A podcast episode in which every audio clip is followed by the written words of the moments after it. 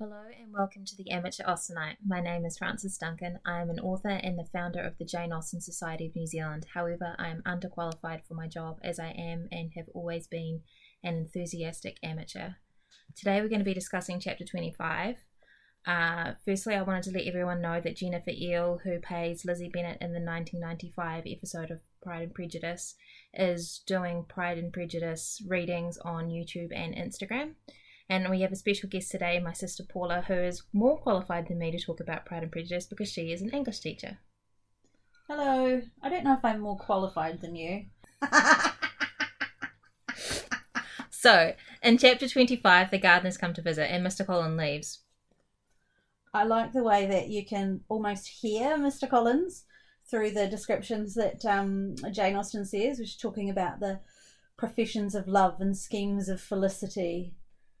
Uh, something about making him the happiest of men. And his amiable Charlotte. Yeah, it's very clever. Yeah, you can hear the words that Mr. Collins would use without using speech marks.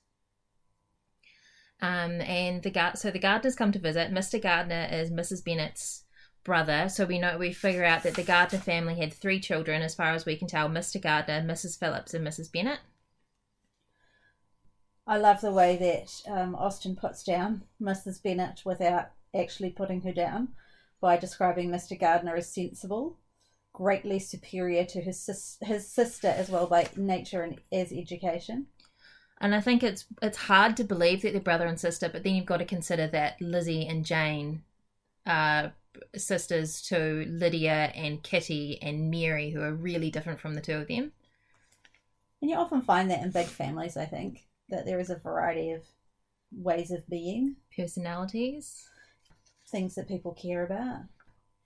Mrs. Bennet complains to Mrs. Gardiner, which I feel really bad for Mrs. Gardiner. She turns up and gives everyone presents and tells them about fashion, and then Mrs. Bennet just complains to her that her daughters aren't married for probably most of her visit. Yeah, it became her turn to listen. Poor lady. And then Mrs. Gardiner goes to talk to Elizabeth about Jane and Bingley. And what really strikes me is Elizabeth says that we do not suffer by accident. She knows that um, that Mr. Darcy has influenced Mr. Bingley away, but how does she know? How does she have this foresight? She has further foresight when she says that Miss Bingley will drop the acquaintance entirely of Jane if Jane goes to London. And I'm like, how does she know this? I think it's just from interacting with them when they were um, in town because Mr. Darcy was proud and you could tell that he was looking down on the Bennets, so he didn't really want his friend to be uh, involved with them. And it did seem that Mr. Bingley was very easily swayed by Darcy, and the women weren't very nice to anybody. So I guess it was just through watching who they were because she did spend a lot of time watching them, whereas people like Kitty and Lydia were too busy dancing and playing with the officers to notice what was going on. That's one of the things about Lizzie that she studies characters, she studies people. And I guess that's why people say that she is uh, the character who's most similar to Jane Austen. Because when you read Austen's novels, you can tell that she studied people and studied character as well. Mrs. Gardiner asks how violent was Mr. Bingley's love, and Lizzie says that he's growing inattentive to other people and is not general incivility the very essence of love. So forgetting societal rules, she thinks, is what shows that you're in love with somebody. It's kind of ironic, I guess, because shouldn't love make you a better person? But she's saying actually the opposite of that. You get a bit self-absorbed. Yeah, exactly. And so by hearing that, you can tell that Bingley was obviously quite in love with Jane or enamored with her anyway. When I read this again today, I was thinking about how Bingley is actually quite weak if he's so easily led by Darcy, Mm-hmm. and I find that a bit sad. I guess he and Jane are both sort of a little bit, I want to say insipid, but that's not quite right, but they they are both just sort of a little bit airy fairy maybe and so maybe that means that that's one reason they're meant for each other They're both people pleasers, I think. That they do things to make other people happy and they do what they think is right as well. yeah and they want to see the best in the world as well both of them don't they because doesn't uh, Bingley say something about that when they're talking about one of the dancers. Uh, afterwards, he says something or other about. Uh, He loves country manners, that's right. Um, and he thinks Jane is the most beautiful woman in the world. Yeah. So it's gorgeous. So he and Jane are really meant for each other. It's just a pity that Darcy couldn't see that. And it's really lucky that they end up together because either of them could have been horribly used by somebody else because of their sweet nature. Yeah, and their naivety. And I guess that's why Darcy has such a hold over Bingley because he is so naive. And Darcy's really protective of him, and he sees, I think, in a character like Bingley and his sister, and that's why he wants to try and get them together. Because he thinks that, you know, they sort of deserve each other, and in a way, maybe they kind of do, but Jane is a better match for him. Is she though, or is that just our perspective because we get to know Jane and we're rooting for her? That's true. Because we don't get to know Georgiana very well. Yeah, it'd be nice if actually she had someone by the end of the book as well, wouldn't it? It would. But she is still quite young. She's only 16. True. Very true. Oh, and to think that Wickham, you know, was trying to seduce a 16 year old. She was 15 at the time. Yeah, true. It's, yeah. I mean, you can get married at that age in this period of time, but it is really young. And Lydia's still also 15 at the time. So he, he preys on younger women. He's a bit of a predator. Which is a bit sad. And it's interesting, though, that in this chapter, nobody picks up on that kind of stuff about him. Mrs. Gardiner actually enjoys her time speaking with him. Because he reminds her of when she had a good time when she was young. He reminds her of Lambton and all the friends there. Yeah, and of course she knows that Darcy was known for being proud, so she believes what he says about Darcy. Because now he's telling everyone who'll listen because Darcy's not around to defend himself. Yeah, that's right. And I guess that's what Austen was doing, was going for that big plot twist, that big aha moment when Darcy writes the letter later. Because if you've never read it before, you don't know that Wickham turns out to be the evil character. Sorry if I've just ruined it for anyone. I hope if you're listening, you've read the book before, because there's this is not a spoiler-free zone. Speaking about Bingley, there's this really beautiful line that Lizzie wishes that his affection might be reanimated and the influence of his friends successfully combated by the more natural influence of Jane's attractions. I think that's lovely. It is, because Lizzie obviously really loves her sister and, you know, sees how beautiful she is and how lovely she is and really wants the best for her sister.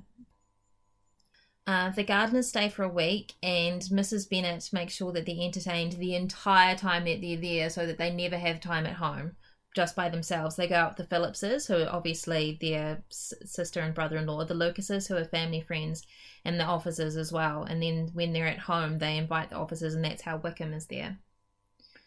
It sounds um, tiring, to be fair. It does. I don't think I'd like to go and visit family and be having visitors all the time. I'd like to actually just spend time with family, which I'm getting to do a lot of at the moment because in quarantine I'm staying with my sister and her family and our, our parents Yeah, we've got a big bubble. There are seven of us in our household. and a dog. But I think Mrs. Gardiner and Mr. Gardiner probably left um, their holiday feeling quite tired. I imagine they did. And particularly because you had to be very careful in society in those days.